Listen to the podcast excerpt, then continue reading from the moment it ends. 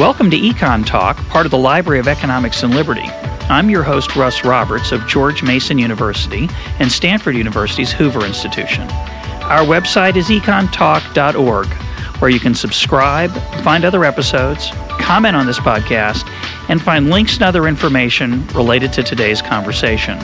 Our email address is mail at econtalk.org. We'd love to hear from you. Today is July 27th, 2011, and my guest is Brendan O'Donohoe, Director of Zone Sales for Frito Lay, which is part of PepsiCo. Our topic today is the potato chip and salty snacks generally. Brendan, welcome to Econ Talk. Thanks for having me, Russ. It's great to be here. Uh, one of my favorite lines is from Walt, Walter Williams, and he and I discussed it when he was a guest here a few years ago. Walter likes to describe his relationship with his grocery in the following way. I don't tell them when I'm coming. I don't tell them what I want to buy or how much. But if they don't have it when I get there, I fire them. And like Walter, I too like to marvel at how the shelves are always full. And of course, longtime listeners know about my interest in the power of emergent order, that there are always bagels at the bagel shop. No one's in charge of that. While there is something almost magical about the power of markets to provide the goods and services that we want at prices that make us pretty happy, there is stuff going on in the ground level that actually makes that happen. And the other tie into this is that uh, a lot of people talk about a Hayekian world, an emergent order world where there's no planning. Well, there's a ton of planning. There's no planning from the top down, but there's islands of planning in this sea of emergent order. Uh, and what we're going to talk about today is how that planning takes place to make sure that the potato chips that you want to buy uh, are sitting in the grocery store and what happens to the potato along the way. And Brendan uh, has been kind enough to spend some time with you this morning. We, we, we had talked about going to an actual processing plant. Uh, it's a little far away. We're not going to do that. I didn't get to do that, but Brendan's going to give us some ideas about what goes on there. But uh, Brendan, you just we just spent maybe an hour and a bit at, at a local Safeway here in uh, in Menlo Park, California, and it was an utterly fascinating hour of what goes on behind the scenes in a store. And I have to say, I don't think I'll ever look at a grocery store again the same way. So we'll get to that maybe in the second half of the podcast. So I want to start. I'm hiring right now, Russ. I mean, so oh, if, you, if you need a job, excellent. I'm happy to well, you know retrain you as a uh, as a salesman. I think you'd be a, great as a chip guy. well, I'm into chips. Uh, you know, one of the reasons I'm into chips goes back to 1992. I think is the year, uh, which was when uh, Ross Perot challenged uh, for the presidency, and he one of his really annoying um, themes was that it's better to make computer chips than potato chips. And around that time, uh, Fast Company uh, magazine and business magazine, which was uh, came out as an alternative to uh, other business magazines, took a very different approach. In their first issue, they had a photo essay on how the potato chip gets made, and the theme was how high tech it was and has become. In our minds, making potato chips is is people in hairnets peeling potatoes, slicing them up, dropping them in a fryer putting them in a bag somehow and uh, selling them. And of course, that is not the modern potato chip world. So what, what I want to start with is I want you to give a little bit of the flavor of how a potato comes, arrives at the plant and leaves in a bag. So let's start with as you've told me, it arrives in a train on a in a train, not on a truck. Right. right. So we have we have several plants throughout the country, and they're kind of put in, in strategic locations to serve various markets, you know, around them. Um, and they we try and build the plants close to uh, freight lines so that you can you can divert extensions of them off. So you'll see a, a cart of, of kind of potatoes show up, and most of the, um, the, the potatoes that come in will then get emptied through the bottom of the rail cart into a wash, washing and processing facility. Right. So they'll go in, they'll be washed. Then from that's the, a stupid question. Is, no is the rail questions. car uh, covered?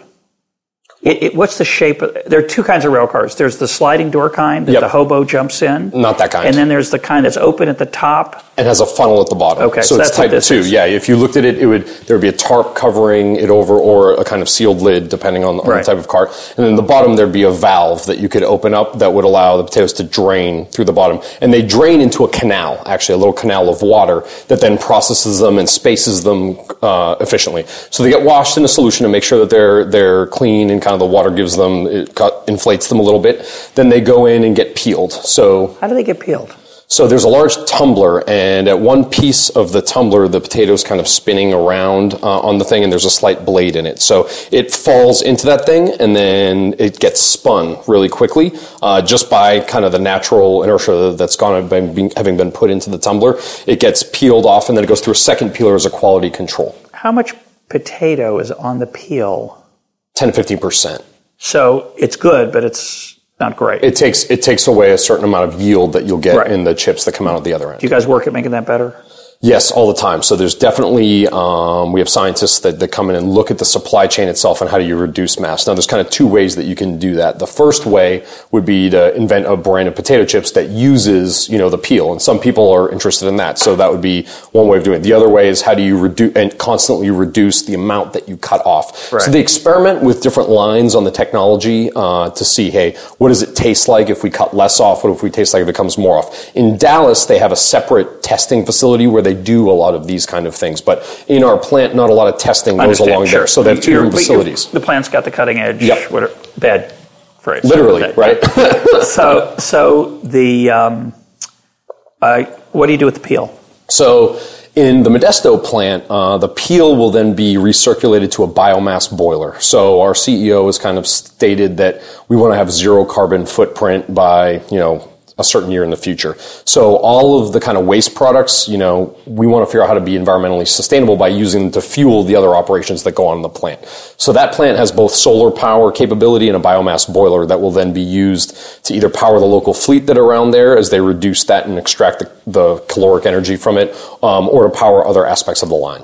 The alternative is to throw it away, Which or sell it as feed, maybe. which or- you can which you can do. Yep. do you know anything about whether the desire to have a zero carbon footprint is profitable in that example? Um, so Frito Lay has experimented with different places in our value chain that that uh, it can be profitable. It is most profitable at the plant level. We have a DC up in Rochester, which I know you spent some some time up there. DC is a distribution. Distribution center. Sorry. Yep. Brendan has some acronyms and abbreviations, and I will occasionally, it's the nature of the business, I will Yep. occasionally ask him to spell them out. Go ahead. Yeah, to disaggregate the jargon. So, Yeah. uh, yeah, so one of these distribution centers up in Rochester, it is kind of zero, zero footprint up there. It's amazing. All of the light is natural coming in, solar powered, um, you know, wild grasses that are over in and around, uh, the place. That was, What are the wild grasses? uh, they, they're used to kind of hold the land, the land together, uh, that are around there so that, that you don't have to do lawn mowing or Okay. anything like that because lawn mowers are actually one of the, Yeah, the sure. you know, most, not, not good for the environment, So, effectively. so Or but- they but reduce ticks, which is why we have to use them. which produces ticks? Re- mowing your lawn reduces the amount of oh, ticks. reduces ticks. that- okay, yeah. you have to do something else for the ticks. Yeah, Yeah, yep, yep. Yeah, that's uh, economics. There's always something else. Um, but the, the, the I'm just curious. The potato peeling, using that for fuel, is, is that a financially uh, profitable thing? Do you know? So yeah, whenever you do these kind of experimentations with stuff, uh, eventually you get to a point where the where the cost uh, pays for itself, right? And we've gotten very, very close with Modesto. So with Modesto, it doesn't pay for itself alone. Augmented with the solar power stuff and the tax advantages of having solar powered system that government credits, it does make that profitable. So Modesto is a very profitable. Plant. Okay. So the potato is peeled. Mm-hmm. Now what? So the potatoes now It's got a lot of friends, by It- the way. It's not alone. It was yeah, in the it's not alone. It's a whole rail Is it alone car. in the tumbler? It, no, it's not alone in the tumbler. There's There's, just there's bunches of them going Okay. going through this kind of pipe. That's if you put yeah. How does how does the machine know to throw it out of the tumbler? How does it know it's peeled? So the blade is actually on a place so that it can only get friction uh, against the blade based on what the skin feels like. As soon as that happened and its its radius is reduced far enough, it gets spat out through the other side. Okay. And it's kind of weird to watch because you're looking at it and you're like, how is this thing even working? But it, you know, the machine is calibrated to certain to make it happen. And I assume, by the way, one of the things we've talked about, you know, many times on here is how many people are involved and the productivity of the people Mm-hmm. that are involved. So far, there's not a lot of human effort. So you have someone who's kind of opening the doors for the rail car, releasing the valve Right. uh, of the rail car to have it feed in But it to, goes to the, whole, the stuff. the rest that's all automated. Now it's the all canal, the washing. Yep. But you have someone monitoring. to make sure it doesn't break down. Exactly. So the potato comes out of the peeler. comes out of the peeler now, what? right? So now it's going to get uh, pushed through like the slicer. So it'll it'll get sliced up into uh, uh, the size that, that it's going to have. Then it'll get How many slices in a potato? So, I mean, if you look at a bag of Lay's, like out in the store, it'll show you, and there's actually about eight, eight or nine slices that you can kind of get out of it. Now, they shrink to Eight or si- nine slices out of one uh, potato. potato, yeah. They're so thin. They're so, yeah, they are thin, right? Because the, only eight or nine. I thought because the water 30. weight, yeah, the water weight on the, the potato has to get shrunk. So as it goes through the baking, uh, you know, frying process, uh, that water weight gets reduced. Then, which is the next step. So But time out. I, I, got a simpler question. It it's been peeled. It comes out of the tumbler. Mm-hmm. How big is it? Is it the size of a golf ball, a baseball, a grapefruit? I mean, a potato. But about baseball size. That's Okay, good, so it's good- been- good, good it's size. smaller. and it's more oblong. You know, Correct. Yeah, Okay. Carry on. So Okay, it comes out. It gets sliced. gets sliced. Then um, after it gets sliced, it's going to go through and get and get go through the baking process. Now this is a bigger tumbler that it it goes through. It gets dipped in the oil that it is going to take. Goes through the line. It gets baked through. It spends its time in the kind of baking oven as it moves simultaneously. So How fast is it going at this point? at this point, I know that the, the conveyor system gets up to between 45 and 60 miles an hour at the end of the chain, at the quality control stage. At the beginning of the chain, it's going a little bit slower, maybe 15 to 20 um, over there. So it's been a little while since I've been, been over the plant. That's you know. all right. It's, a, it's an approximation, but it's moving fairly quickly while it's being baked. Mm-hmm. And it emerges, and of course, some of the, these potatoes, sometimes two get stuck together. Yep, get stuck together. That's why there's this big kind of tumbler about, you know, you know, 30, 40 feet in, in diameter that they then go in where, uh, that now you have the slices of potato and they're still, they're still re- relatively floppy at this point in time. They then go Have they been through, cooked? and they, they have been cooked, but they don't have the ability to re- retain the flavoring that you're going to put on them.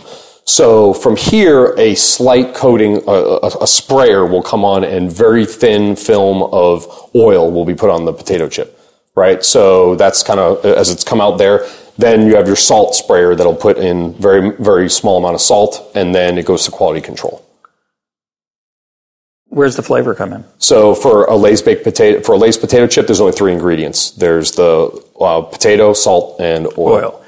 And for a flavored mesquite, For yeah, to any of those flavors, you'd have a secondary or tertiary sprayer that would happen after that, so that the primary kind of thing that's that's cooking it onto the thing happens simultaneously with the cooking and spraying for that other seasoning. And that's how you augment the line. So there'd be 20 of these lines running simultaneously for all the different products that they have a certain scale of sales for. And when they know that they need to produce X bags of something and say, we'll dedicate this line to Lay's classic stuff, this line to Doritos, this line to Tostitos. And, you know, they all have the same basic flow in the, in the manufacturing chain, just slightly different depending on the seasoning and where it needs to go. Because some seasonings need to be, be applied earlier in the baking process, some Okay. later to, to, to make it have the right texture and consistency. So, how do they get the seasoning on both sides? So because it's in Because a, it could be like a toll road, like the bridge. you only do the toll on one side. Because, like my mouth, you could just flavor the top, right? Yeah. And my mouth, I don't know, if would it know the difference? I, you, yeah, you definitely know the You difference. You probably would, You yeah, absolutely would. yeah. So um, when it goes through that tumbler, the tumbler has a kind of sprayer on the inside that sprays out, as well as on the other side that sprays in. so the the flavoring or the salt Mm-hmm. Is being applied while they're rotating around. While the, while the thing is rotating in space, and, and, and it looks like almost like a, a washing machine that's been um, canted 90 degrees to the right where the Yeah. tumbler is kind of moving forward. And the tumbler has a little impeller on it, a blade that kind of moves moves the things through. but are the chips flying around or are they pressed up against the sides? So they they a little bit of both. They're not like flying around like in an Literally. air vortex or something, but they're pretty close to the side and they're turning. And because they haven't been fully baked yet, they're still floppy. So they're not going to get broken. Because one of the things that for our quality control procedures is we want everybody to have a full size chip Yeah. when it when it comes out. Okay, now we get to the. You know, I don't know if anybody else is enjoying this as much as I am, but uh, you know, this I, I think this is one of the coolest things in the world, which is. But the salt cutting, I don't know. Yeah. So so yeah. So it, depending on the amount of salt, like if you're doing a lightly salted chip, uh, before the salt gets kind of uh, added to it, they'd have a laser beam that would cut the salt crystals in half. That would then you know attach them to the to the potato chip after that because so low sodium is a priority for the American consumer. So in order to retain the flavorness of of the chip, you your the way your tongue responds is through surface area of the salt crystal. So they have a technology now that cuts the salt, applies it to the thing similar similar uh, taste but far less sodium. When you say cuts the salt, literally. It the literally salt literally cuts a the laser salt. beam. Yeah, with a laser beam. How do they do that? I, I know. Let me guess. You take each grain, each grain of salt, you hold it up, somebody holds it, and the laser, when it splits in half, they drop the two. Ha- no, how do they do that? So yeah, that that might actually be a little bit beyond my competency we'll leave to it say alone. how that. It's but, all right. Yeah. My question, two questions about that, and we're, we're going to get to the what I think is the, the, the thing I really love, which is the quality control. But the on the salt uh, cutting, is that a that's a new phenomenon, obviously, Yeah, past eight to ten years. and you didn't advertise that. We did advertise that. You did? Yep. So what did you say? Uh, they said that hey, new new salt, uh, less lightly salted chips. It doesn't say low sodium or less sodium or it does, yeah. Today it does. So yeah, if you look the- at a bag, it's a light blue bag, and it'll say the. But it's a the- separate one. But a classic Lay's. A classic Lay's, yeah, has has we haven't advertised on the classic. But it Lay's. has fewer that one's salt than still, ten still years same- ago. That one has. We've slowly reduced the time, but that one hasn't. The recipe of that hasn't changed enough to really have truth in advertising on that stuff. I so the, the lightly salted stuff, I find, is very hard to distinguish between the now. Uh, that's caused some problems because some people, when they buy the lightly salted stuff, they don't want to taste salt. They expect it to. So, they right. feel like you're.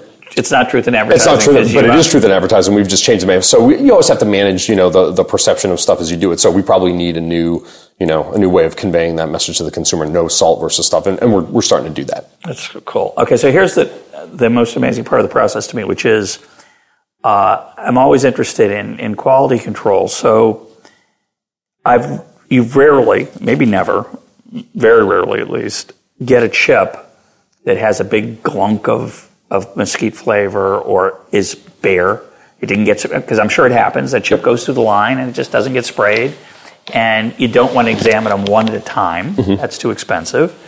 Uh, one of the other lessons that is clear about modern manufacturing is speed matters a lot because speed's going to determine your volume of your plant, which is going to determine your output, which is determine your productivity and your profits. And so you, you, you want to be able to process the stuff quickly. So you're not going to stop and say, does that look right? Eh, it's going to be moving along. So how, do, how does the product in the bag have the quality uniformity? You also have a cooking issue. I assume some chips get burned, some are a little bit raw. How, how do you keep that from happening? Yeah, so uh, just periodically, um, you know, we'll run investigations and studies of what piece of our manufacturing line is the bottleneck, right? And oftentimes when you do these studies, um, you find that there are better ways of doing stuff. And the, the, at the time that this technology that I'm going to talk about was created, that was the bottleneck of, of the whole manufacturing process. It is now no longer the bottleneck. It's one of the fastest parts of, of, the, of that chain. And what happens is, is it comes out as, it, as, it, as the potatoes make their way out of that tumbler where the, um, where the, the, the heat, the temperature of, of the of the tumbler is hotter. That's where they get that they get the kind of crispiness they get, and then they get funneled into a little bit of a sifter, and then they come out and get put onto a conveyor belt. That conveyor belt's moving between 45 and 60 miles an hour at that point. That's Um, fast. That's fast, right? It's- If you saw that, you would note it. you wouldn't you wouldn't want to reach in and grab. Correct. They're right. flying. Yeah, they're, they're moving real quick. Um, they then proceed to a, a photography station where, where overhead there is a picture that gets taken of a of a section of the conveyor belt, and it's all measured beforehand, so the, the machine and, and photography equipment know every kind of piece of, of what the conveyor belt looks like. So it then maps um, where where the various chips are on there, and then they undergo a, a quality control algorithm. So they go through and say, "Hey, this chip is within tolerances of what it sh- what it should look like," and from that, there's So a there's size, size, how cooked it is, and whether it's got the right amount of flavor. Those are the three texture, you know, uh, s- shape. So if they're kind of overly curled on themselves or something like that, there are different tolerances for for different kind of things. You can you can change it. You know, people, could, our manufacturing folks could go in there and say, hey, we want to produce chips that look a little bit more like this. Get rid of all the other ones, and that would just be a matter of sifting, right? Because we produce enough chips that that you could create Yeah. like you know different textures that, that that come out of there. Same thing with like a Tostito or something like to get the scoop the scoop shape, you know, it goes through a little press where it prints the, the thing and, and then it comes through. Now there's a gap in the, um, two, con- in a conveyor belt. As it goes over that gap, there's a, The then chip. the chip, there's, it will literally jump the gap 'Cause as it's it's moving 60 miles an because it's going 60 miles an hour. It has enough speed and the wind resistance on the chip isn't, Can you imagine they're all sitting enough. there as they're going along and they see that coming, they're thinking, think we're going to make it? But they've heard from their parents and grandparents that, yeah, you always make it, but actually not all of them do. Right? Not all of them do, right? So, Oh, so sad. so on the other side, there is um, a grid of air air pressure pumps that will then squirt Not on the other side, in, in between. in the gap, In the gap, literally over the gap. So as they're jumping this gap ahe- up up above is this is this little thing. You'll hear you'll hear noises going. Psst. And what that jet of air is doing is it's pushing uh, as they jump through the air the the non quality chip off of the line to fall into a collection bin so that those can be put in the biomass boiler later. The ones that make it over the gap, then those will proceed to a station where they're collected, where the, they actually go into the bag. So a film is then fed into it. So if you wanted to get a film of Doritos or you know whatever it is, the, the particular type of flavoring that you'd have, you'd feed that film into the into the machine. That would come out the a, a specified quantity that is weighed the same every time. Comes up, gently lifts the chips up, slides them into the bag. The bag gets vacuum sealed. Yeah, we got to stop here. Got, we got we got lost. Uh, but first, I have just to say, I feel like Don Knotts. I forget what episode it was at Andy Griffith's show where he says, "Go on." I mean, really, it's a puff of air that. How does it know which chip to blow blow off the line? Yeah. So when it's taken, That when it's technology is unbelievable. Yeah, it's pretty- it's pretty because crazy. It's, because it's 60 miles an hour. Mm-hmm. So the, the photograph is taken, between the time the photograph is taken and the, and the chip is recognized as eh, unacceptable, Mm-hmm. the puff of air has to blow the right chip. yep. How much, first of all, how much time is there? I mean, the, the the line itself is no more than like I don't know at that point, fifteen yards, twenty yards long. So where it's right coming out, the picture gets taken of where the chips have fallen on the on the belt. Uh, it then looks at it, knows where they are. So all you have to do is, if you have a, a grid, effectively, it says, "Hey, blow air on grid A4." Right, and A4 gets the little puff of air. A3, It has to be A1, timed A2 correctly. has It's to be like timed shooting correctly. a, yeah, it's like shooting a machine gun through a spinning propeller and not hitting, hitting your own yeah. guy. That technology works too. You know. Uh, Yeah, but so- that's amazing. Yeah, well, somebody had to think of that, and somebody had to create the. the that's sort of doesn't seem like a trivial programming challenge. No, but when you look at the amount of people that we were then able to, so before the quality control procedure was having people look at a five mile an hour moving line and literally handpick stuff off. So that, that, that, yeah, take the, not the people, the, No, no, uh, the, the- potato the chips. chips, yeah. So they would pick off the things that didn't go according to a list of, of, you know, quality control stuff. So. and as you told me, there's a video we'll put up of Lucille Ball Lucille doing this with Ball, chocolates, yeah, which doing some chocolate. many chocolate. people have seen. It's a classic, but, but that's was is- she falls behind. She falls behind, yeah, the which, line is, which I'm sure that's why it was the big bottleneck, right? So, and now it's no longer part of the bottleneck. So, um, they, you know, when you get the, uh, the, all those people who no longer have to do like that kind of quality, you can reinvest them in, in other places, uh, throughout, throughout the organization.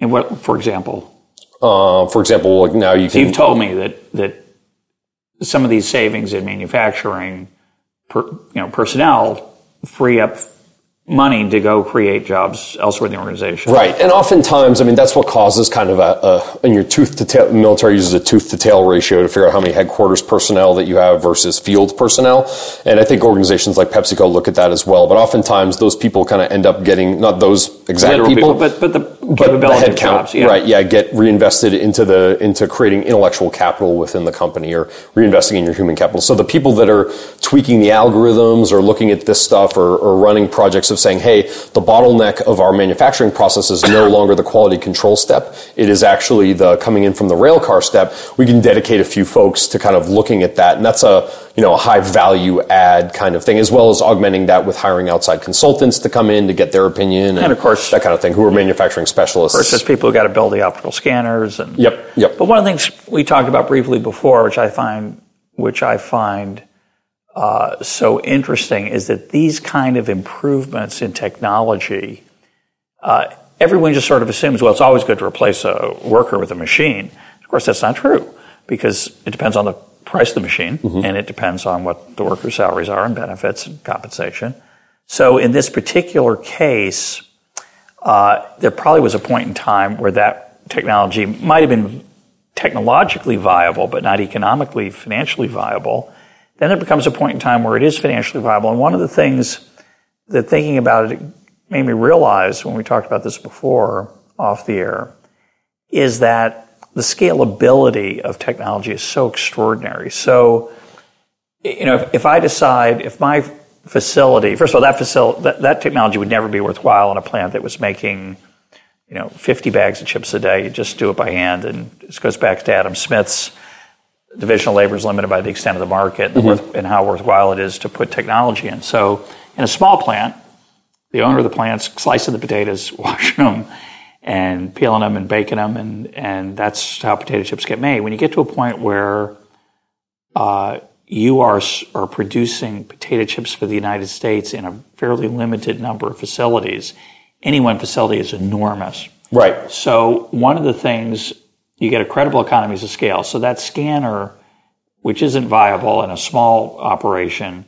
becomes viable in a large operation, and then the savings get even bigger if you can expand the operation the for grows. whatever reason. And so I think it's an incredibly important lesson for how technology cuts costs out of the process of production. Um, it just it's a beautiful example of of, uh, of how that, that, scalability. You make you make the conveyor belt twice as wide because you're maybe processing more chips. It's easy to make the scanner read twice as wide. It, it, it might, but you couldn't have people plucking twice as twice wide. Twice as wide. Because their arms aren't long enough. So you'd have to have two lines and people stand in the middle. And so just there's all kinds of unnoticed, I think, technological advantages to, to capital when you can do that. And obviously it lowers the costs and eventually. Not always, not, not, always, not every right. time, but, but, when it does work, it works. Amazing. But then you get to reinvest, you know. So those people that were picking on that stuff, you mentioned the word in this case. Well, yeah. then the, the bags of chips go into cases. Now we can devote, that's a potential bottleneck for us, and they've looked at stuff. Now we can devote more people to looking at, from that used to pick stuff off there, to look at how the chips are actually getting loaded by a robotic arm into the cases of stuff and then folding of stuff. So more of our people have moved to the next bottleneck. So as you look at, at the manufacturing process over time, you know, it, it starts to get better and better and better where you can concentrate more and more of your resor- your human capital resources on the potential problem and you don't have to think about the other parts of yeah, the supply chain. And that's a quote I think you have from Alfred North Whitehead or yeah, who said, you know, right. that's great for us. When we don't have to think about a part Correct. of the machine, yeah. we can start really thinking about the bottleneck and reducing that, that, Yeah, that we haven't that we haven't solved yet. So um, one of the things that you just mentioned, and let's go back now to the process. So the bad chips get pushed down. Uh, they don't get put in the bag. So when you open your bag of Lay's or Doritos, you'll notice that there aren't any black ones. There aren't any bare, bald, white ones. There's chips of a pretty similar size. Uh, They're all natural.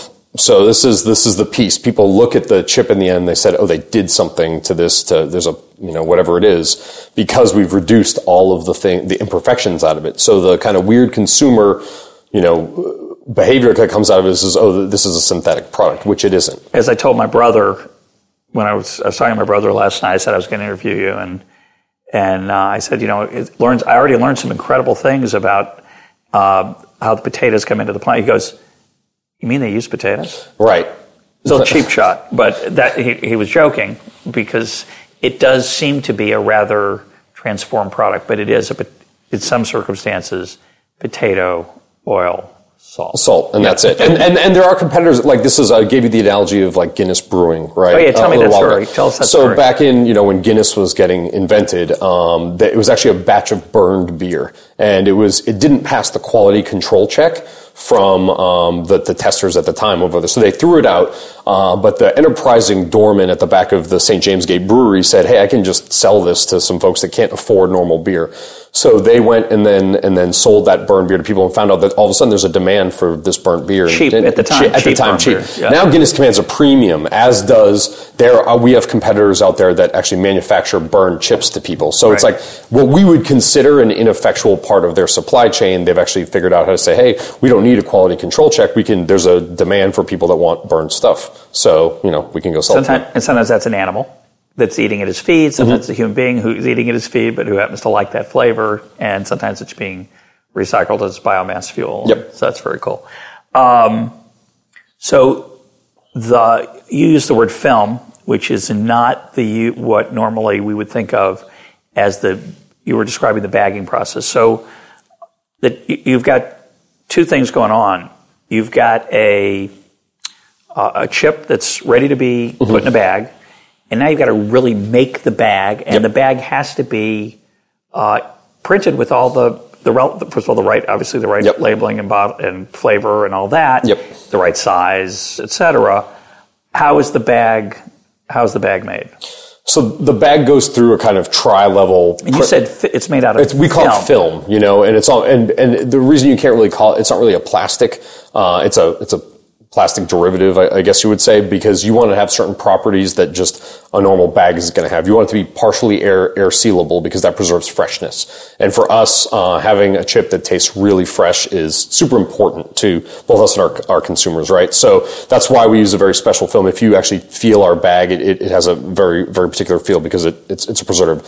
It preserves the, uh, the vacuum seal preserves that piece. So, uh, that's the interior piece of the bag. Then on the exterior, there's kind of a printing adhesive that goes on. And then there's the actual really thin, um, kind of shiny film that gets put on the outside of it where all the images are of the Dorito or, uh, the Lay or whatever it is. So you'll see all the, the high finish glossy kind of cover. Now, alternatively, you can, you can have your, your film have a kind of plastic window. So some bags have a window in them. And, sure. you know, for us, that's a compa- like whenever you look at it's it's much more easy for a company to manufacture film without any window. For us, we want to show you what some of our products look like on the inside. so that you're reassured that it's not a this bunch is of little it's not a bunch of crumbs. yeah, crumbs are destroyed. Now, sunlight has a particular effect on different types of things. So for corn products, it's it's you know it's better to show that piece because they tend to not degrade as fast because light has an effect on the product as well. So uh, so for certain products, we can we can put in the window without reducing quality. With other ones, you don't want to do that. But you see in the corn products, uh, Tostitos, for example, a window you can go in and see that the chips are, are you know what, what they are, uh, what you're expecting. So, how, how does how do- the way I would do it? Obviously, not the right way. I would make a bag, open it, put the chips in, and seal it. That's Right. not what happens. So what, what actually The bag actually gets made kind of around, Around the chi- chip. around the product. Yeah, so that stops them from breaking. If our supply chain is working well, uh, you will have at most two people touching your bag of chips by the time it leaves the plant to the time it ends up on the shelf in your store. Two people. and how and what are they doing? So the first person is the person that may be putting, if the robot arm, you know, kind of isn't working perfectly, they're, they're actually lifting up the bags, and I showed you kind of our technique for lifting that, and putting it into a case, so it gets into the case. From that case, it then goes to our distribution center, which then makes it onto a truck that goes to a store. That case doesn't get opened by anyone other than our route sales representative, RSR, who is trained in how to handle the bag, and then he merchandise that on the shelf in a particular way to make sure that breakage isn't occurring, right? So that's why we don't like to. We have a lot. We have an army of folks, and they're specialists in handling the uh, the, the the product so it doesn't get broken. If we just let left that to you know your local retailer, they'd be just throwing Might be a bags up with with fists and breaking chips, and then you as the consumer be upset. Yeah, which means they probably wouldn't be that interested in doing it, but they might be a little less careful than you'd like. Right. So, for your reputation. Um, that that um, one of your plants, roughly how many potatoes go through there in a year, or how many bags of chips? So uh, yeah, I think you asked. We had hundreds of millions of bags of chips kind of come out of there. Um, Hundred million cases. Cases. Uh, cases. Now each case can c- contain between. For a bigger bag, like a family size bag, four cases would fit, four sh- bags would fit in a case, up to um, single value line, which is like the, the quarter size to 33 cent size bags. Those would have up to 50 in a case. So, it's billions of bags Yeah, of chips come lots. off their year, which is uh, tens of billions of potatoes coming through there, and that's just one. Yep. Now that my, the operations people are going to, you know, go crazy at me if I they, they like exact numbers. So I'm going to I'm going to stay a little bit vague on, on that piece. I understand. So the but but the point I want to emphasize is that that world has changed as has many many manufacturing processes. The scope has changed dramatically over the last 50 years. So we didn't talk about this before, but so I don't know if you know this, but 50 years ago a town had its own potato chip factory. And one of the reasons that was true is that you couldn't really ship them very far. Um, so to me, one of the great revolutions of snack food, and it's emblematic of what's happened really throughout the whole manufacturing process in America, snack food is just an example, is that economies of scale have been unleashed. I've talked about it, uh, I think on the air, it's certainly in my books, about the egg business, how you used to have an egg processing plant was like a farmer in the backyard tossing feed out to his chickens, and he went and looked and see if they laid any eggs the night before. To a world today where one processing plant with two or maybe a handful of employees, typically two, who are really only just making sure that nothing breaks, are processing a you know a billion a billion eggs. Uh, the pencil facility I've toured is making over a billion pencils a year. So you're producing, you know, billion plus bags of potato chips, but that wasn't true 50 years ago. Right. So what changed? Uh, what was, I have my own theory. I want to hear you, my theory might be wrong. I, you probably know. So what changed? So I guess your question is, is what changed about the scalability of yeah. our plants and transportation? So in order yeah. to, to, get that. Well, one, um, as you, as we t- talked about the lines that we have, they became significantly more efficient. So as, as you went through and we kind of had studies done on each aspect of the line, all of a sudden you could you could grow it in a scalable fashion that it could pr- literally produce more. Now, coming out and having it produce, you run into problems with how quickly you can actually ship product to places without having it taste stale, right? Because Correct. all food is, is a perishable product, especially when you use natural ingredients. The film reduced the amount of staling that occurred there. So by the, use, the nature of the, the bag, nature of the it bag. used to be made out of paper? Out of paper yeah. right so you'd buy a, a, bag of chips or you might even have the store make you the bag of chips right yeah. there and then a day later it's gone stale. So the technology of the actual film to preserve freshness is is significant. Huge improvement. Um, on on top of that uh, the film's kind of interesting because you can't actually take it to altitude. So certain places we have to have plants uh, like the rockies are hard to transport via ground over because the bag will pop. The pressure inside of the yeah, bag yeah. Yeah yeah if you've ever traveled to altitude with snacks, you'll see this happen. You'll yeah. see the bag kind of inflates, you know. Yeah. So so then we figured out how to kind of overcome those those difficulties by keeping the right partial pressures inside of the bag, etc. Um, but then you look at the, at the, technology of actually the shipping industry um, or the the transportation industry, um, getting the right loads coded and optimizing the algorithms for how you cube out your loads loads was a so the cube out I see means so you don't waste space in the vehicle. And it was an info, correct. It was an information technology gap. So before you would set up your line, you'd send something out there, and you might have a load going out that was partially filled because of, of a non-optimal supply chain. Now you can know when I get X amount of potatoes into the thing, it's going to make sure that I cube out my load at this size. Sending a load on a tractor trailer that's fully cubed pays itself off to transport it from Killingly, Connecticut to California for this very specific type of flavored chip. So now I can expand uh, snack portfolio by having an economy of scale in the Northeast for manufacturing this one product that's going to go everywhere, while at the same time having local products that are produced everywhere in all those plants. Like all of our plants kind of produce the same baseline level of stuff, but then you can shift around in, in space to meet know, demand. To meet demand.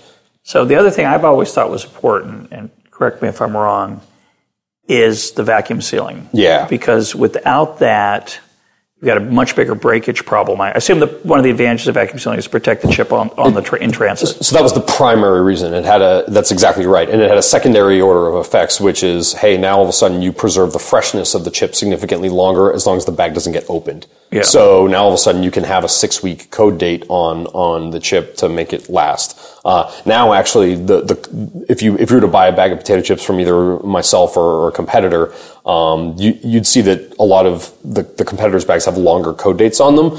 We consider it consider it a, a competitive advantage to kind of have shorter code dates to be able to say, hey, uh, you know, our chips are fresher, and we will we will take them voluntarily off the shelves if they're not within within those code tolerances. And that's about a- six weeks. That's a tribute, of course, to your supply chain efficiency Yeah. that you can supply folks quickly, close to just in time. So, roughly, how long does it take from the potato entering the plant in that railroad car to being on the shelf in a grocery? Or We can 7-Eleven? we can do it, and we have done it within 24 hours. So we're going to run an event in the next couple of weeks at at Safeways, which is called a Fresh Rush, and uh, within 24 hours we will have a potato turned into a bag of chips on your shelf, hopefully somewhere by your check stands, and you can see a big little sign that says this this bag of potatoes uh, didn't exist 24 hours ago. Can a normal human being taste the difference between that and a six month old bag, a six week old bag?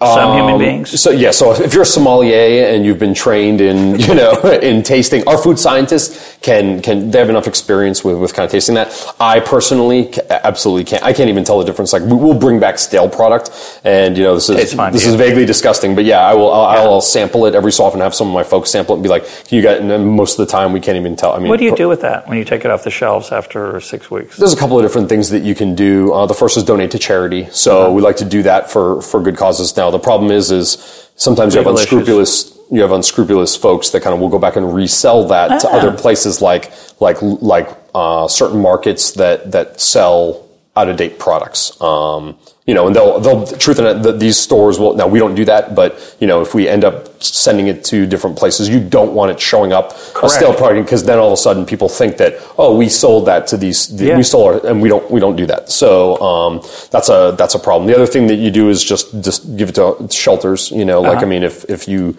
depending on what our local provisions are and, and allow us to do that because this is a legal issue. Yeah, sure. Uh, and then lastly, um, you just destroy it, uh, recycle it. Uh-huh. Send it back to the biomass boiler. Yep. Okay, so it's come out of the, it's in the bag, uh, and now we come to the store. And I, I, I wish we had, uh, we're about 45 minutes into this. I, I I wish we had another two hours just to talk about the store.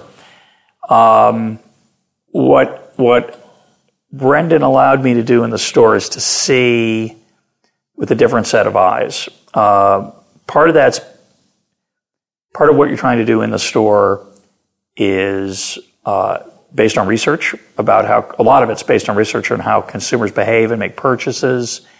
And um, I, I think the most obvious thing that's easy to explain is that we all know there's a snack aisle, uh, which in the business is called a, I've learned is called a gondola, which is the pronunciation in the business, even though that's not the way it's pronounced when it, you're riding in one. Uh, that that snack aisle is is where, in my mind, if you said where would I find your products, well, I know where that is. That's the snack aisle, and when I throw a party, that's where I go. Um, but it turns out there's a lot of other places that your products are found in the store. So talk about, if you can, some of the other places that where they are and what you're um, uh, what you're trying to achieve there. Yeah. So, um, from our research, we have a couple of things, and I showed you a heat map of kind of what um, we have model stores and test stores with um, thermal scanners where you can see where consumers are located in time, right? So that gives us that's a competitive advantage to find out where it is. And we noticed that there's a couple of, of trends in which You're not the only retailer. You're not the only producer though who's doing that. in terms of the salty snack business, uh, we're one of the few that Yeah. does that. In terms of like Coke would probably, you know, do something similar to, I'm sure that they invest in technology now. I will say I think the Pepsi ones are better. Oh, right, no right? doubt. There's no doubt about it. so Even though I'm a Diet Coke, man, Coke, I'm sorry. oh, I'm sorry. that. Thanks, Yeah, Russ. I appreciate that. Um, done with podcasting with Yeah, you. it's So, over. It's um, over. But in terms of in terms of that, we then look and, and we found that over the past two years, as the macroeconomy has changed, the heat map of kind of what consumers are doing has, has changed accordingly. Uh, one thing I will say is that uh, only about thirty percent of our shoppers of a store's shopper makes it to the gondola, right? Which means seventy percent of the traffic flow throughout the uh, store itself are not making it to our products. So So I, I got to say, I got to interrupt for a sec. So in, in my family, uh, my wife's the primary shopper, but sometimes I'm the shopper. And I have to say that when I'm in a grocery store, partly because I, I actually enjoy it because I don't do it that often, I tend to go up and down every aisle. When I, have got a, sometimes I have a shop. I usually sometimes I've got a shopping list. My wife has tasked me with the job of picking up 17 things, and I'm not in the store often enough really to know exactly where they are. So my strategy right. usually is I go up and down every aisle. That's called snaking. Snaking. I'm a snaker, right? And I see some things. Sometimes I bring home some things that aren't on the list because right. I, I I'm in the on the aisle with the hot sauce and I see a brand I haven't tried before and I get excited about it. But that's not most people, evidently. Right, you are an is, anomaly. Which is uh, very rare, like less than maybe 15% okay. of folks that, that are doing that. Most people um, fall into kind of one of two categories. There's significantly more categories than sure this, but just are. to make it easy, uh, we'll say that there's the perimeter shopper who's a, who's a quick trip shopper that's going in and they're getting what they need, just making one circle around the outside Produce, of the store. Produce, milk, eggs, Pampers, bread, yeah. Those kind of things. The basics. And then there's the, the person that has been given the list that has been shopping enough to know where the items on that list are. Uh-huh. So they kind of hub and spoke. They go to those three touch points and then, you know, get out of there as quickly as possible. Most males fall into your category of the, really? yeah, of the, not, not the snaking, but the, I'm going to get my list from, you know, go right. in, I've got a accomplish list, do. get out, right? My wife does not do that. My right. wife explores, scavenges, and comes home with with with you know provisions, right? Right. Yeah. What? She optimizes her shopping trip. No, I don't think so. No, I think she she she's in the wild trying to figure out. I, would say it differently. I'd say that's the way she goes through the produce and uh, the produce section. She's going to see what looks attractive to her eye, and that's what she's going to make for dinner. She, she is not one of these people. There are people like this. They make their menu in advance. They figure out what they need to buy, and they go buy it. She doesn't do that. Yeah. She likes to scavenge. Right. So uh, we won't call her a scavenger. Hunter and gatherer. Yeah, she's a hunter and gatherer. Yeah, she's her. a yeah value shopper. She figures out what is kind of out there, how she can. And it, yeah, she's going to be price sensitive. And price also. sensitive about, say, about what she does. Right. She might have on her mind she's going to get broccoli. It's so expensive this week. She's going to switch. She's not going to do that, right? Yeah. So that price sensitivity has uh, stores have noticed this. So they tend to merchandise a lot of their their price sensitive deals, the reduced prices, coupon events, and stuff like that to the perimeter of the store.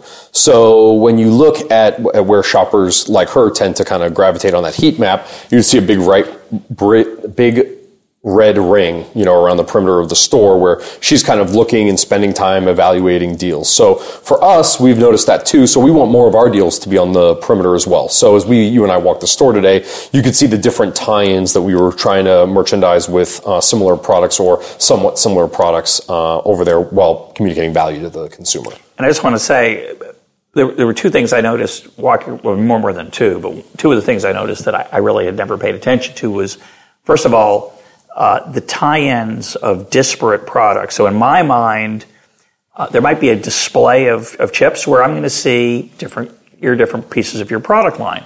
But what you showed me is that a lot of times you're tying in your product line with products of the groceries, which I've never had not noticed. Mm-hmm, which of course you don't care whether your wife did though. She might, but she's gonna. You don't really care whether she noticed. You just care whether it affects her behavior. so give me a couple examples of what, what we saw.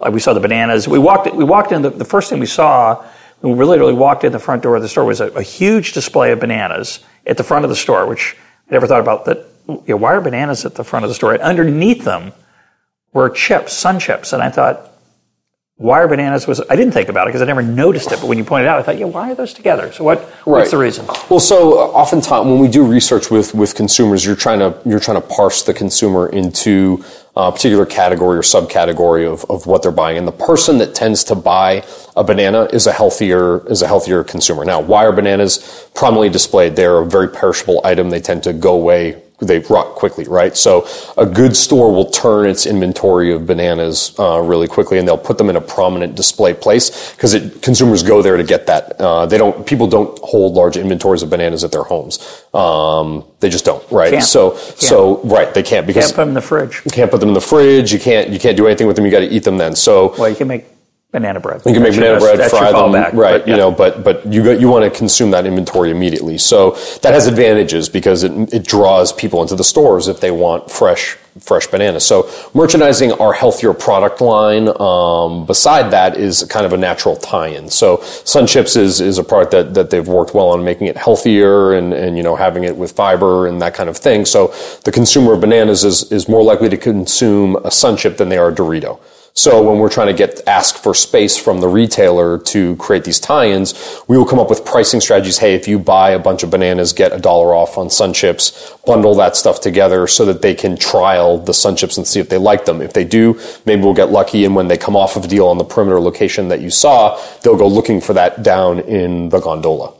Yeah, so that that was another aspect of it that, that a lot of times you're putting stuff in in prominent parts of the store that is eye candy, decoration, uh, signal to the brain, chips, chips, so Yep. that when you see it the third time, and I, or the fifth time, I, I didn't realize until I walked through with you how many places there are throughout the store, other than the gondola, other than the snack aisle, where there are opportunities for you to make an impulse buy something that I have an impulse. Most of us have an impulse. Most of us have with. impulsive nature, Yeah. right? So, like, yeah, we want to create impressions, and for us, um, you know, we have a bigger sales force than we have a than we have a marketing force. Um, one of the best ways to advertise is directly to the consumers in the store. So, if you're coming in the store, I want to create impressions for you that look appealing and have a banner effect, which we talked about uh, when we were out in the store. That kind of draw you, make you look at it, make you study the product, and give you a choice of whether you want. The more impressions I give you uh, around the store, the more likely you are to pick pick something up and see if you want to trial it.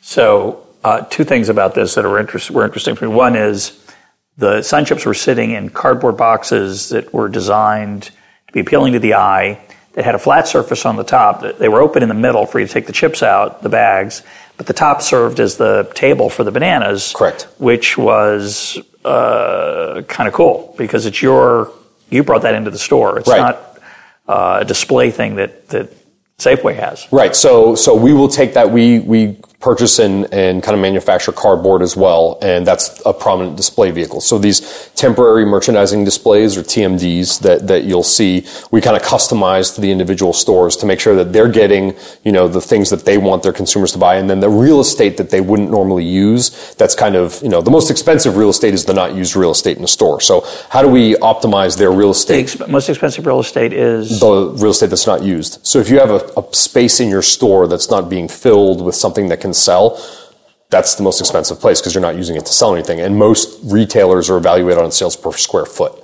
So if you have square footage of your store that you're not selling something out of, um, You mean it's the most that's that's the most costly. that's the to most them, costly to, them, right? Yeah, yeah. Now you can you can drop over the other side of the curve where your store looks too cluttered, and all of a sudden consumers are like, I, I don't want to walk down this aisle. And Walmart underwent a transition um, about a year or two ago where they kind of they had a clean store policy. So they said, hey, no more putting in extra vehicles in, in the store because uh, it's confusing our consumers. They're having difficulty walking down the aisle. So they changed the whole behavior of the Walmart shopper after that. Now, um, you know, there's people in the industry that question whether they overcorrected Yeah, or, sure. or, or not, you know. But, it's a um, huge issue because Right, you want to get the optimal place on the curve. yeah, because I mean, as a, as a shopper, there's a beautiful feeling when you walk into an uncluttered store, and it's clearly a big transition from the 1950s, 60s, 70s, where stores were were narrow. The, the aisles were much narrower. The carts were smaller. There was a lot of Mm-hmm, changes, and it's still true in a lot of urban environments where you walk into a store and it's a very different feel than a suburban grocery store, which has this very expansive uh, cornucopia feel to it.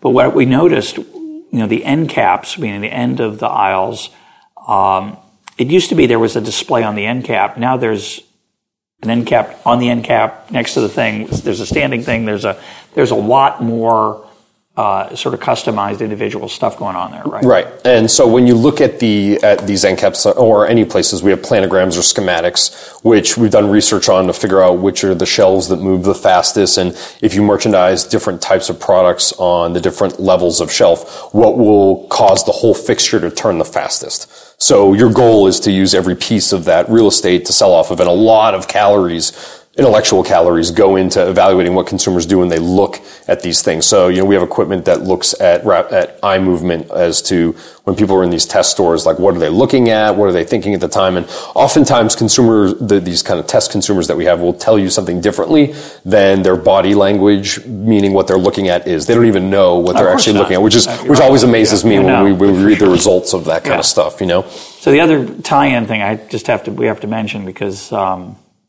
never noticed it before, but I'm I have a ping pong table at home, and I, I love playing with my kids. And um, I get my ping pong balls I order off the internet because I like a certain quality and they're a certain kind. They're hard to find. Sometimes you can find them at um, Sports Authority or other places. But I noticed this past weekend, I'm out here in California right now. I noticed that there were ping pong balls for sale in the grocery.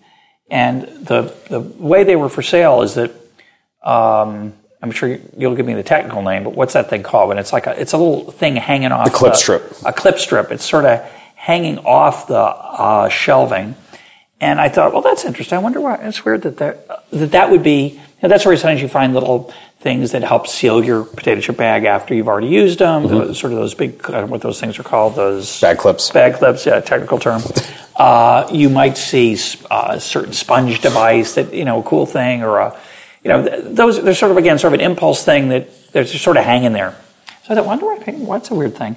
So I happened we were looking at uh, pretzels, an end cap of of, of Frito Lay, which was selling Rold Gold pretzels, and there was a Safeway employee stocking up these clip strips.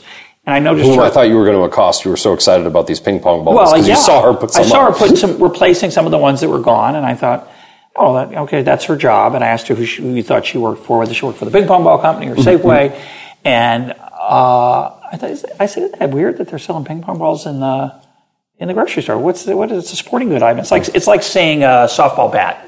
You just don't or a baseball glove. You know, sometimes there's a little recreational area in a in a grocery store where there's like lawn furniture, and then they might have badminton set, but this was in the snack section. What, what, was that about? Yeah, so just to give to give some color, so, so there's this end cap full of pretzels, and then about a foot away from that is a end cap full of beer. Yeah, which I also right? didn't know. So it was sort of behind. It was, it was sort of behind. So the natural tie-in for pretzels and beer is uh, people who drink beer and eat pretzels, and they tend to be some college students. And one of the games that they play is beer pong, right? So some Safeway employee at some point in time had figured out that if I merchandise, probably trial and error, if I merchandise some of the stuff close enough to the beer and the pretzels, people will buy buy uh, ping beer, pong balls to play beer pong. And beer pong, I'm trying to toss a. There's a series of plastic cups um, where each and everyone has their own little variation of it. Not that I'm a you. Know, I, I, don't know what this is. Yeah, but however, I've seen, class, you know, probably. yeah, right. Like, uh, so two people stand at either end of a table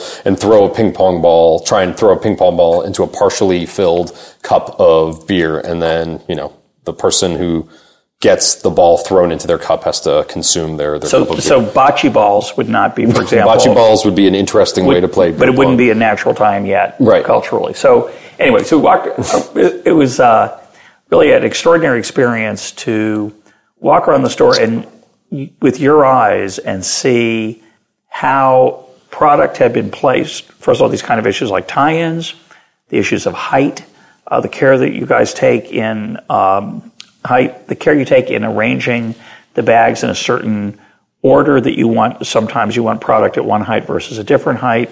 You also you also showed me how you're supposed to massage the bag. So why do you do that? Why do you do that? Right. So we have a term called popping and lacing. So when the when the bag comes out of the case, it's just come off of the line, so it's been vacuum sealed, and, and Russ was able to see kind of the the how the bag gets a little bit. Uh, compacted on that. That's great because when it comes out, there's air at the top and bottom of the bag that protects the chips. But when you put it onto a shelf, you want it to look a little differently. So you slightly massage the bag to pop the bag and, and you know get the creases out of it. Yeah. Then what you want to do is you want to lace the bags so that they're they're overlaying each other. So as people come out, they're they're buying in a very particular order without having to feel that they need to reach through the shelf to find you know a, a fresher bag because there is no fresher bag. We've put the you know the freshest bags where they are. So, so So they're all there. They're laced nicely, and you know, so you just want to make it easy for. You just want to make it easy for the consumer. To, yeah. So just grab it, grab the top one over there, and if I've laced that stuff up nicely, um, you mentioned the word museum. We don't ever want a store to look like a museum. We want it to look like a, a, a viable place that people can live and shop, and that can not live but shop at. Yeah. So this this kind of makes a nice effect without making it museum-ish, right? So people feel oh, great, I can I yeah. can shop this. Help yourself is what it says. So when, and when you shop something off of a laced shelf, it still looks like has a nice effect without you know destroying the museum. Correct. And unfortunately, when we were in stores, you know, you'll often see carbonated soft drink museums that get put up that have you know they, they've used the cases of product to make a picture or something. Correct. Consumers hate to buy from that. They love looking at the picture, but there also needs to be a secondary shoppable area for them because they don't want to destroy the museum. To, yeah, yeah, right. Exactly. So, I mean, sure. you can do suboptimal behaviors in that way. So let's talk about um, how you and the retailer make sure that the shelf's not empty. So you know, one of the most amazing things, obviously there's some regularity to demand. You have some idea of the patterns, you know, that I assume people buy more chips for the weekend in anticipation of the weekend. Correct. In football season, they buy more chips generally. Now that the strike's off, the lockout's over, the chip lines are running a little more heavily, I'm sure, in, in Modesto. Um, what's the, how does the information flow and how is it done in a way to minimize cost? Because, uh, you've got to the last thing you want going back to the walter williams quote at the beginning of the of the show last thing you want is for somebody to look for a Lay's potato chip and not find one. And not find one, right? So, so the primary metric that, that we use is space to sales, right? And do we have enough space in the store to support our sales? So at one level, at the retail level, uh, we'll have a liaison that'll call the key account manager or, or, or, a national account manager, a CAM or a NAM, and they'll they will have a conversation with um, the the retail buyer, and they will say, "Hey, uh, we need this much space in order to ensure that you guys don't run um, out of stock OOS uh, on a regular basis, week to week." So that's what creates the gondola, which is the base level of of uh, product inventory, and yeah. of inventory in the store.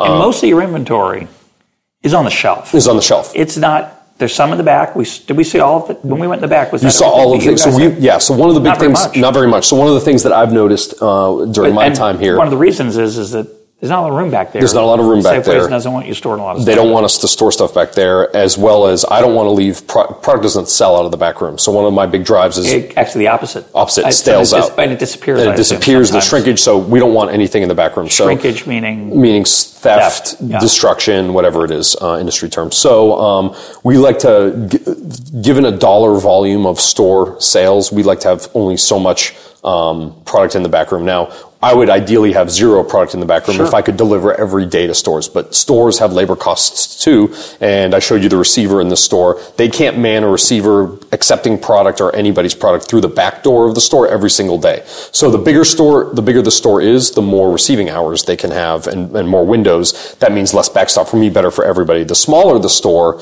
then I have to have more back stock in order to support the sales that are at the front. So that's the baseline of any retail environment. Then the, there are store level decision makers that have to make decisions for peak volume times. So I think one of the earlier podcasts you did of how, how you know pizzas on the on the Super Bowl, you might have done Correct. it with like Mike Biggest Day of the year. Biggest day of the year, and no one ever seems to run out of pizza. Well, we definitely can run out of product at that time. So we have to use that cardboard stuff that you saw, uh, our temporary merchandising displays, and show the store owner or manager, hey, you are going to sell based on historical data and what our, our algorithmic projections are this much product. Your shelf only holds this much. We need to somehow get a way to get all this stuff in there. Otherwise, you're going to lose transactions for your consumers. They're going to go someplace else. And like you mentioned with that quote at the very beginning, if you don't have, it's death. Like people tend to not come back. Now, with the rise of, of chain level stores, that behavior happens less and less because you don't tend to leave you know, you might leave your local Safeway, but you'll go to another Safeway. So in the end, Safeway kind of makes out. What's really, a, uh, what's really not good for retailers is if they leave Safeway and don't come back to Safeway or for just, any given, they go yeah, to Walmart. And you impose the cost on me of going to another store. I'm not, if that happens more than once. Once, I'm, I'm gonna, I'm gonna learn things. So we as consultants and salespeople to the local store try and show them the data so that they can make informed decisions. Um, and you know,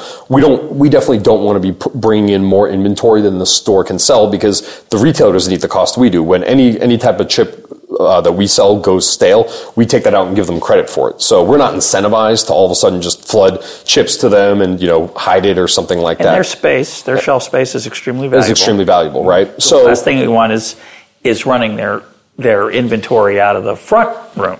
exactly, exactly, right. So, and that's how we that's how we cope with demand by trying to trying to you know ask ask for incremental space on the floor for the products that are that are at significant out of stock risk. So uh, on Super Bowl Sunday, or the handful of July Fourth, Labor Day, Labor yep, Day, Memorial, Day, When, when there's a lot more barbecuing, a lot Yep. more chips, a lot more picnicking parties, etc. I assume there, there are two things going on. One is you are going to you're going to serve the customer from every location in that store. So there's the chip aisle, but if if if that runs dry, if the if the gondola runs dry, I'm going to be on those other end caps, and I'm going to be constantly. I don't want anything to look empty because that, ever- that looks horrible Exactly. which is another interesting thing, by the way. It's not only does the store always have chips, but there's usually chips on display uh, in, in profusion and every other product, of course, as well. But, but sometimes there could be a problem Right.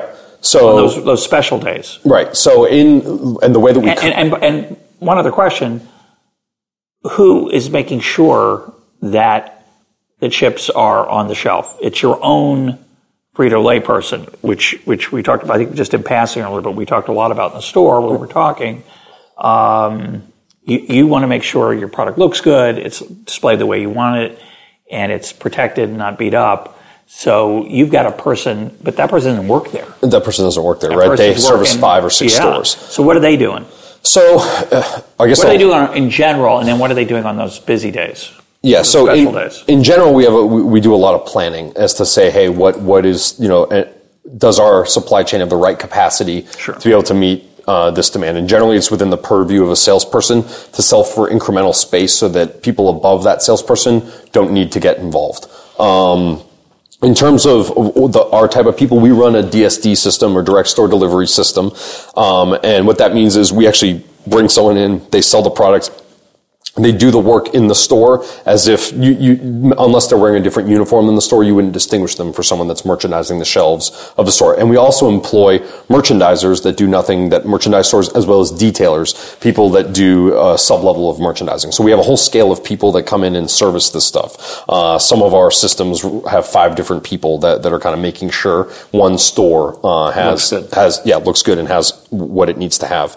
Um, now, the other way that you can get product into a store is through the warehouse system, where a store like like Walmart, Safeway, Lucky's, you name it, um, Stop and Shop if you're in the Northeast, uh, they have warehouses. They buy their product, and a, a company like P and G will ship that product to their warehouse. Um, then the P&G being Procter and Gamble. Procter and Gamble. They will then um, take that that product either from the warehouse or even from the back door of the store.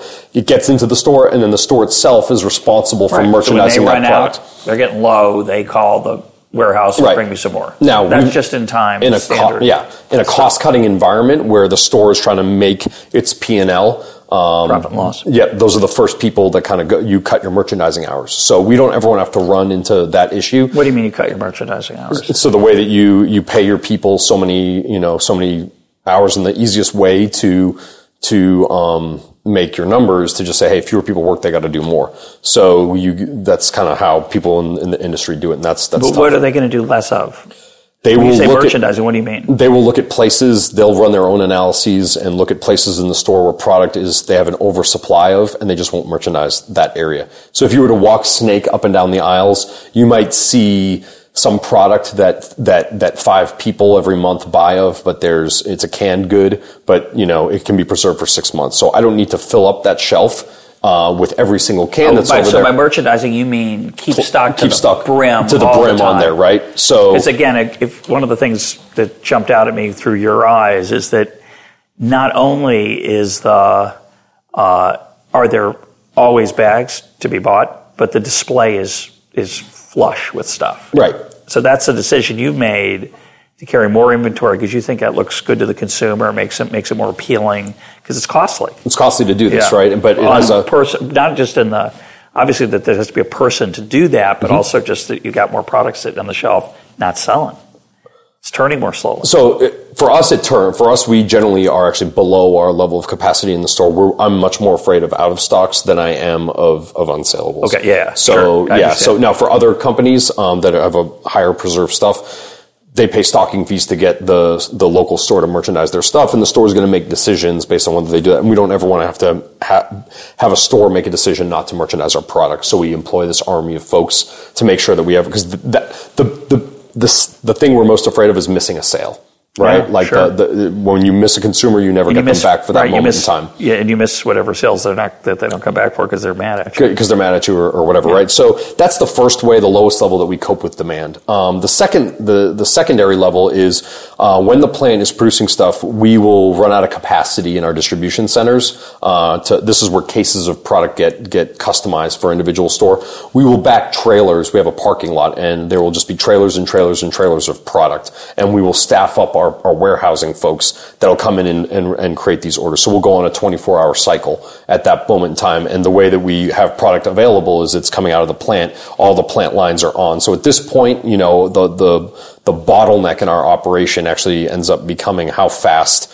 our warehouses can put stuff onto, onto the shelf. Um, now, we still in peak times without the ability to get cardboard into given retailers we're going to run out of product if they don't give us space to do that so the the bottleneck of this whole supply chain then becomes the decision making of a local store retailer. Now some stores get the issue. Now We're, we tend to be like you know the fifth and sixth for a display highest revenue producing item in terms of profit the number one and two for a retailer. So some people get this. Uh, we've shown them the data. They have their own independent data. They can corroborate and they agree. We put the stuff up. Some places tend to make decisions really close to the to an hour right? Like at the at the holidays. So all of a sudden last minute they say hey you know we need you to bring in ah panic we're going to run out of stock. And those people you have to start figuring out how to train them over time right? So we tell them hey we're going to prioritize this this and this customer. We're going to give them service because they've partnered with us to get that stuff. That obviously when when you can't meet demand on those things that creates an environment where competitors can come in. So you know that's where you see different competitors all of a sudden showing up because in our opinion stores made some bad decisions about what they should put up because you know they don't have a decision maker that's that's working to meet the demand of their consumer. They don't know their consumers. But then again, that's the I, I- blame it more on my also, yeah, yeah. sure. That's my that's what my salespeople's job is to do is to convince that guy that he, they're doing the right thing for the store, and then at the back end show them that he made the decision and it had this consequence on making or, or losing him money. If it's losing him money, it lost money for us. We don't want to do that. If it made him money, it made money for us. Let's do it again.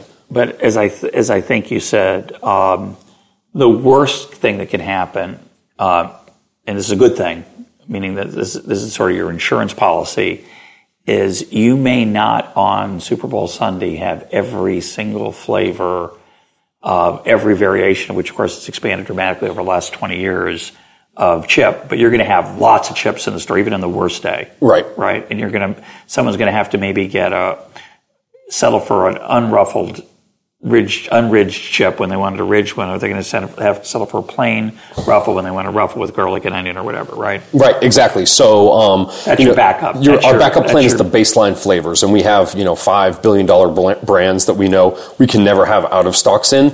Then you know there's incremental sales that you get by expanding the flavor texture portfolio. So those things we have to just make decisions on and say, hey, we're not going to spend the labor to stock those on peak times.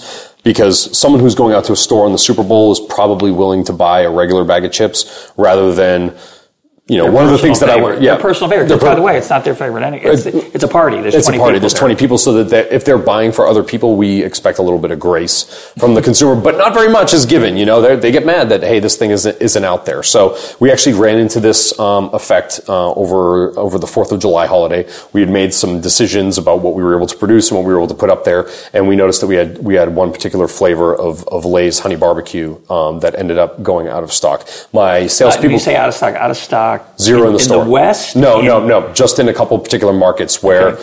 we didn't know there was that kind of demand for that one particular. I don't know if some guy showed up from some other part of the country that Right. was like, we love this stuff, but An outlier, we call it a blip. Yeah. so um, we then went and reviewed all of our schematics and tried to figure out schematics are the plans that we use to merchandise stuff on the shelves. Mean, the visual layout you Yeah. want of what goes where. It's a map, Yeah. right? Um, we we then looked at it and said, how do we make sure that that doesn't happen again for that particular store? And that's called precision merchandising, making a, a very customized map given the demand levels at that one, one particular place. Um, and it was a learning experience, right? We don't ever want to, we don't ever want to be out of stock on anything. But given certain things, we'd rather be out of the honey barbecue Lay's than we would of like the Lay's Classic, right? Because there's a lot more people that are going to be angry at you for that than the one or two people that are going to be angry. And the one or two people might settle for honey Lay's or barbecue Lay's, just on honey barbecue Lay's, right? right? Yeah, yeah. So, yeah, they'll, they'll make do. Well, we're going a little over time, but to me, this is just so interesting. I want to ask you maybe one more or two more things. One of the things that I sensed from you in our earlier conversations before we sat down to record this is there's incredible pressure within the organization for constant improvement. Now, Frito-Lay is by far the most successful salty snack uh, re, uh, creator vendor, in, vendor in, in, the United States, maybe the world. I, I assume certainly the United States. You're doing great, but you you conveyed to me that there's relentless pressure for improvement on pretty much every dimension. Correct. Uh, so I think there is a a myth that when you have a lot of you have good market share, well, you can kind of sit back. Mm-hmm. So one, I want you to talk about whether that's true. It doesn't seem to be. And um, what do you think the implications of that pressure are for the consumer? There clearly has implications for you, the employee, and the organization how much of that comes down to the bottom line for the consumer as opposed to the bottom line of, of your company? I obviously, you can't talk to me in specifics, but just in terms of generality. So first, talk about why, tell me about a little bit of the nature of the, the competitive pressure that you still feel, or that certainly is generated from, from your organization, and then what you think the implications are. And, and obviously, you're a, you're a, uh, you're not a veteran of the industry. You're, you're, uh, you're I'm a veteran of the military, right. just yeah, not yeah. of the chip. The, the yeah, you're, you're, I'm a neophyte in this. Yeah, uh, you're relatively young. You're uh, how long have you been in the business? Uh, four and a half, five years. Right. So you've learned a lot, but you haven't seen the longer sweep of time that somebody who's 50 or 60 years old mm-hmm. who would see incredible revolution really in, in, every aspect of this business. But you're getting it even in your own little window. So t- talk about what's going on there. Yeah, so there's kind of two as a consumer, we think of things in just the marketplace that you see, the tactile, visual marketplace of walking into a store, right? And there you have the competitive pressures of, of fighting for space. And you're kind of saying, hey, what's our incentive to go fight for this? Why don't we just sit back and you're just, great. hey, we're doing great, got plenty of share, don't need to do anything. Well, there's a secondary marketplace, or really maybe you call it a primary marketplace of, of you know, stock price. So there's a consumer of stocks that are out there. And, capital. and of capital. Provider of capital. Right. So Pep- PepsiCo is a publicly traded company. And as such, there are people that are buying our stock and they're trying to make decisions based on whether or not they should buy, sell, or hold, right? And the reason they want to buy our stock is because they expect, um, you know, its value to appreciate or produces a dividend or, you know, wh- whatever the reason is that they're doing it. But they definitely don't want it to fall in value or, or any of that stuff. In order for us to increase our value, we have to either sell more chips or cut more of our costs out of the system. So both of those things produce a pressure. And I would stipulate that, you know, the, the competition in the marketplace is much more of an obstacle to us rather than, than that's not the pressure. The pressure comes from trying to grow our stock price from $68.07 to $70. And the way that you do that is that kind of relentless mindset of improvement. How do I take and reinvest my, my resources in this given organization to accomplish the task that we need to accomplish by stripping by you know stripping out non-value added parts by putting more people on our, our, more difficult areas and all that supposedly rolls up to a better result for the buyer of the stock price. So they don't need to know all the things that PepsiCo is doing to optimize its various steps of its supply chain or, or training people to become better sales folks or you know they don't need to know that. They just need to know are there more buyers of PepsiCo stock out there today? So all this, and this is like Hayekian, right? Like, I mean, all the, the price communicates all this stuff that's out there. And I mean, for, it's more complicated for us. All of a sudden, a Wall Street analyst says that, you know, we need to grow our, Wall Street uses a pounds based measure. So they, they, they evaluate how many literal pounds of products are on floors of stores. If we don't grow that by a certain amount every year or strip out costs, then our stock price will fall. So that gets translated to a growth target. So all of our sub CEOs for the various individual businesses of PepsiCo, Frito Lay, uh, Quaker Tropicana Gatorade, the international businesses, they say, hey, you get to have to grow X percent. Then they do a geographic. You're not allowed to call back and say, eh, it's too hard or, or that's unrealistic. You're always allowed an option to call back. I would say that you're probably not going to be working here very much Yeah. longer after you make that call. Right. Now that's a good thing. Like I mean, I, I- I say it flippantly, No, but no, I mean, no. like we're, we're here to a- achieve a target. You know, if if you don't sign up to go and achieve that target, well, you're probably not working in the in the. right- There's another place for you to go. Yeah, PepsiCo's sure. another place for you. No, no. So that target then gets translated down to individual geographies. Hey, we know that the population demography of the West is increasing slightly more quickly than the Northeast or than the Rust Belt. Therefore, you guys are going to have to inherit a little bit more of the target. We might get an 8% growth target. Uh, the Midwest might get a 4%. The Northeast, which is a much more competitive market, gets a 3%, uh, you know, growth target. We then have to figure out how to just go make that growth happen. Um, then there's like a capital allocation process. Hey, each, each, uh, vice president of, of these things gets a certain amount of resources that they can allocate for innovation. Hey, I can give you, Russ, if you worked in the West Division, X amount more people to go achieve your target because you've showed success in the past. Hey, Northeast, you guys haven't done a lot of stuff. Northeast is great. I came from there. Let me pick on someone that I didn't work for. Hey, Florida, you know, you, you didn't uh, do what you need to do. We're going to take away some resources for you. Or racking budgets. You know, hey, we're going to give you more money for putting racks into stores and grow the market. So, without going into specifics, we, we, we saw some things today that, that you were not 100% happy with in the store, right? You said, Jay, we could do that better. Let me show you how this is the ideal. Obviously, you can always improve that. It's, it's the equivalent of, of waste, fraud, and abuse in government spending. Uh, Right. obviously, on the ground in any one store, you can execute, you can think of it as a sports analogy, you can block and tackle better. Yep.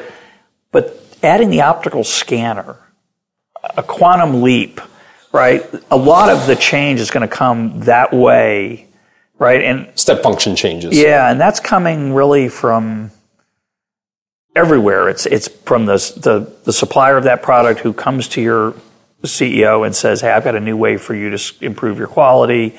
It comes from your people on the line at your factory saying, "I wonder if we could find a better way to." I mean, there's all kinds of unspecified stuff Yeah. going on. You almost really, I'm going to call it serendipitous. It's it's not literally unplanned. It's not, but it's a little bit different than you saying, "How am I going to sell five percent more?" Of you know, it, it, it's and it, and it could include, for example, today we saw lots of, of creative use of cardboard. That wasn't there again 25, 30 years ago. Probably somebody in your organization had a, a light bulb moment, or somebody in the cardboard world had a light bulb moment, and so all this is really going on at once. Yeah. Right? So you definitely don't want to stifle everyone. What I've noticed having run uh, this part of this organization is there are hundreds of light bulbs that go on, and you can't stifle them because the best innovation comes from um, your front line generally. The people that, that that are experts in what they do, they're going to be the ones that have the raw years and years of experience that know how to do something better. There's a saying in the military: uh, amateurs study tactics, professionals study logistics. I'd love to add, you know, entrepreneurs study problems and innovation, right? And when you get those step function changes, entrepreneurs can capitalize on on on you know changing the way that you completely do things. Um, How much of that comes though from your from a literally as like a suggestion of a salesperson on the floor who says, you know, I think we could do this better. Yeah, oftentimes I'd say like a, a lot of our incremental in, innovation happens that way. Hey, you know, there's there's a better way to merchandise the shelf. There's a tactic, technique, or procedure that you can employ to make your thing better. The optical scanner is where we know we have a problem. We don't know what the solution is. Get a team of, of people on there and figure it out. And that thing was, you know, someone saying, hey, you know what? We can take a picture of this thing on this, someone who'd studied supply chains over and over and over. We can take a picture of this. We can add an air pump to it and, you know, all of a sudden combine those two technologies in a way that didn't exist before. People who are really good at optical imaging or air pump stuff will never put those, they, they might, they, they won't put that together. It's the guy that's looking at the supply, that, that, the thing over and over and over that's reading, that has enough randomness of information coming into his thought process or her thought process, uh, will, will recombine that stuff in a new way. But sometimes it's that person's the worst, the last person to innovate. That's that true, too. person's totally focused on This is the only how do way. I get Lucille Ball to not fall behind? And, and I don't Right. ever imagine. And that's right? the Henry Ford quote, right? Like if I asked my consumers what they wanted, they'd say a better horse, you know, rather than a car. Right. So, you know, we're always trying to go out and, and figure out, it's hard to say, it's really hard to get an organization to say, how can you do this without a conveyor belt? You know, but I think as, as leaders, you, you ha- great leaders will come in and they will, I mean, like when I was in and this is this has less to do with with Frito Lay and more to do with the military. But When I was in the military, we were given problems that just were unsolvable given the resources that we had at hand. So hey, you need to go and hold this piece of territory north of Kirkuk, and by the way, you have 60 guys to hold 300 square miles. You know, Can't be done. Can't be done, right? Okay, great. You still have to go do it. You know, Yeah, so you don't get to say,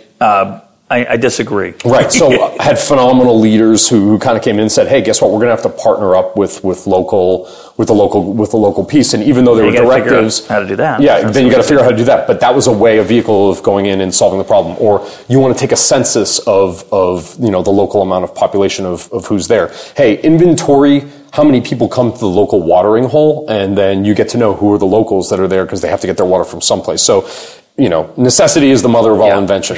You know, um, but I think great leadership can either stifle or enhance the light bulbs. And, and if you're out surveying and kind of getting a, a bird's eye view of, of where the good ideas are coming from, then that reinvention can take place. But it's hard to do. It's the hardest thing that I think any, the hardest thing for any, or Clay Christensen wrote a lot about this, uh, you know, in the innovator's solution and dilemma. Um, how do you, how do you disrupt yourself while retaining your, your part of the marketplace? Yeah, and that was a phrase you used numerous times in our conversation uh, in the store was was using the phrase disrupt as a positive, right? Right. The goal is to shake up. I want to do that. And I, I will plan disruptions with my team and they, they, it drives them crazy where I'll take away people from them. Hey, go, go do your job today with fewer people just to see what they do. Cause all of a sudden guys will figure out how to do more with less. And you have to do that at times to, you have to self disrupt in anything in life too, right? Like, I mean, that's how you, I mean, other, yeah. That's how you get better.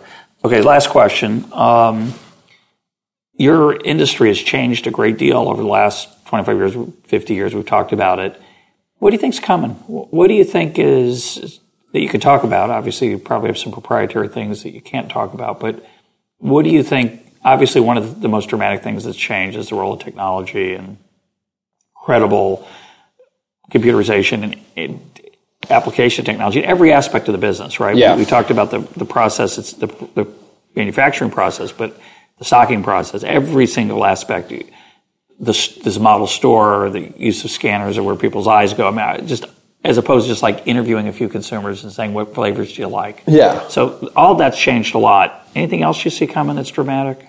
For, now your question was for my industry or for PepsiCo in particular? Let's talk about the industry. Um, so we, we work in a, the food industry, or work in a, a food vending, vending service. Um, a lot of it is just supply chain optimization, right? How do you, how do you figure out how to own a product from its nascence to its, you know, its sale? Speaking of which, do you, where do you get your potatoes from? Uh, we have patented potatoes that we sell. We give the recipes to local farmers, uh, and then they grow them locally. So all of our all of our product actually comes from the local geography. Really? Uh, yeah, we we definitely try and optimize around that because the cost of transporting um, raw raw things that you're going to kind of cut up and, and reduce makes doesn't make a lot of sense to be shipping it across the country. You're shipping water. You're shipping water. We're shipping water, right. Which is exp- heavy and expensive. You'd much rather ship So chips. yeah, so we're actually one of the biggest employers or, or buyers of, of local. Now to hedge bets on certain things, you want to have your own field, so we do have that also. Oh, you do? You have both? Yeah, we have both, but for the most part, it's it's by local consumers, and then you know there's hedging stuff that they do that, that our, our CFOs do to buy stuff on local on National- in national national, markets yeah, in yeah. case yeah that Sure. stuff happens. But um, going back to your question of where do I see the uh, the industry going? Um, there's much more. You know, I showed you you some of the the looks of how consumer behavior has changed.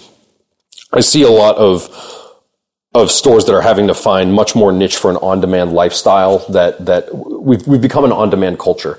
Uh, I expect if I want to listen to your podcast, uh, I'm not going and downloading it on iTunes. I'm going to like Google Listen or something like that, and I'm downloading it about a minute and a half before I listen to it as I plug it into my vehicle, uh, w- you know, which will play it through through the local radio, the local certainly speaker not, system. Certainly not downloading it, although many people are. You're not downloading it onto a desktop, Mm-hmm. No. burning a CD, carrying it with, which would be another way you could do it. People do, but Could do it that way. we're moving toward basically it would go right in your ear. Correct. I, I would just you just somehow I'd get you that chip in your ear to just Yeah. and you could just think about it and it would play it. and that's an impulse buy, right? Yeah. Like, or an impulse listen, whatever Yeah, you want to call it. sure. And the, the technology leaders of the, of I think our society have shown us that there's a significant demand And now consumers are expecting more and more of this on-demand immediacy everywhere we go. Yeah. So how do we sure. get better at, at, full, at fulfilling the, the, need for consumer immediacy of what I want right now? Give it, give it to me or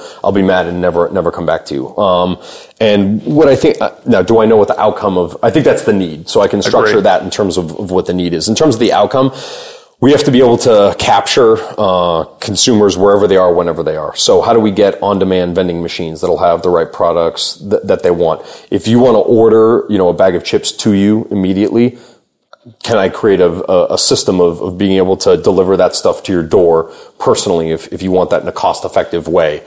Um, if you want if you want a, a part of the supply chain where you can turn a potato in your local store into a chip flavored with our stuff? How do I build a machine in that local store that will say, hey, we can charge you five bucks and you can take these three potatoes and make a customizable bag of chips that you did your own fresh rush in, you know, right now. Um, so I think I think that that's how the industry needs to respond to what what is changing for folks. And then the other piece is how does the industry become become much better at at um, at running the vast amount of data that we have now. Before your data used to be you were out of stock or you weren't. It was binary. Now it's like, did you optimize for all the shelves you have? Did you optimize for the square footage? Where's the most valuable real estate within the store? Did your supply chain ship the right, right products? And, and having, there's going to be many more consultants that'll have to explain how all the intricacies of this stuff work to local vendors. And then how do we partner up with, uh, people to do, cause I think that we can do more than just sell chips. I think we could go in and run different aspects. This DSD system,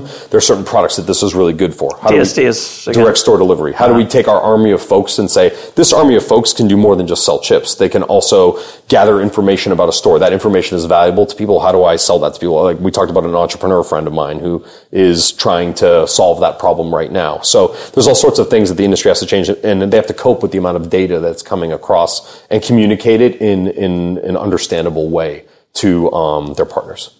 Does that answer that question? You bet. Okay. My guest today has been Brendan Donohoe. Brendan, thanks for being part of Econ Talk. Russ, thanks for having me. I really appreciate it.